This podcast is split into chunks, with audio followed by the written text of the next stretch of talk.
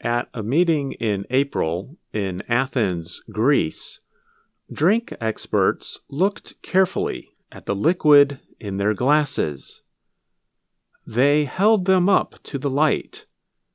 They tasted and sometimes spit them out into containers.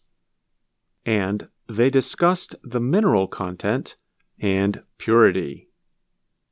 But these experts were not tasting wine. Instead, they were tasting fine water. The experts are members of the Fine Water Society.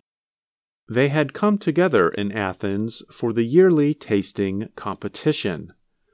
Their activity reflects the growing market for luxury water, with some bottles costing over $100 per liter.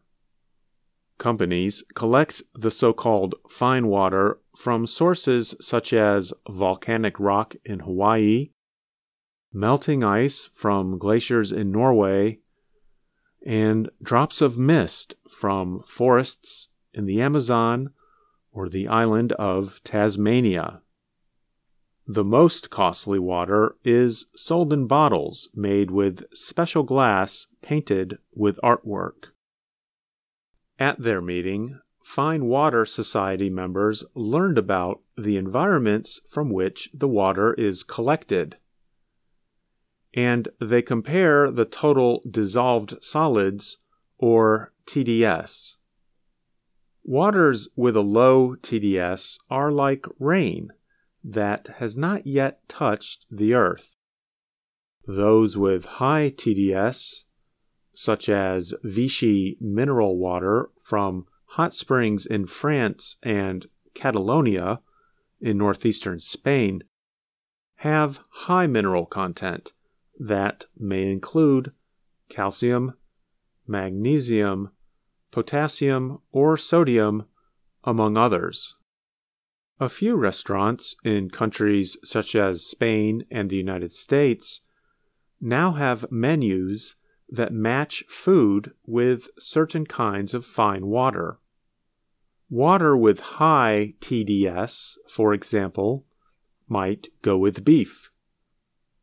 Low TDS, more like rainwater, might go with fish. Ganesh Iyer is an Indian businessman who has worked in the beverage or drink industry for years.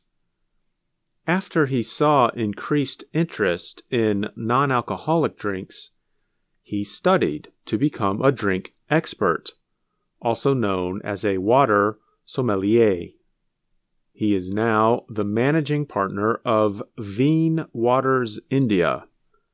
The company bottles natural mineral water in the Himalayan country of Bhutan and sends it by truck to India. Veen Waters is mostly served in costly hotels and restaurants. It costs $6 a bottle, about a day's pay for an Indian laborer. Veen Waters is exporting about 240,000 bottles of water into India each month. Iyer thinks the company has reached only about 10% of the possible market so far. The story of water, however, is very different for many people in India. The World Bank reports that India is one of the most water stressed countries in the world. To get more water, the country has built huge plants to remove salt from seawater. Other countries, including Singapore, are collecting and cleaning up storm and wastewater to try to solve their water problems.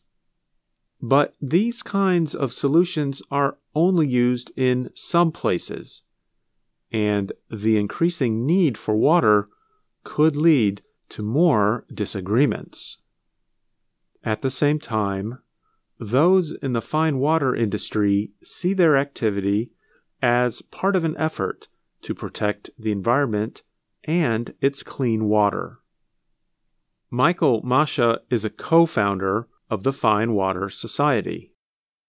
He told the Associated Press I think what we do is we raise the awareness of water. And if you cherish something, you're more likely to protect it. I'm Andrew Smith.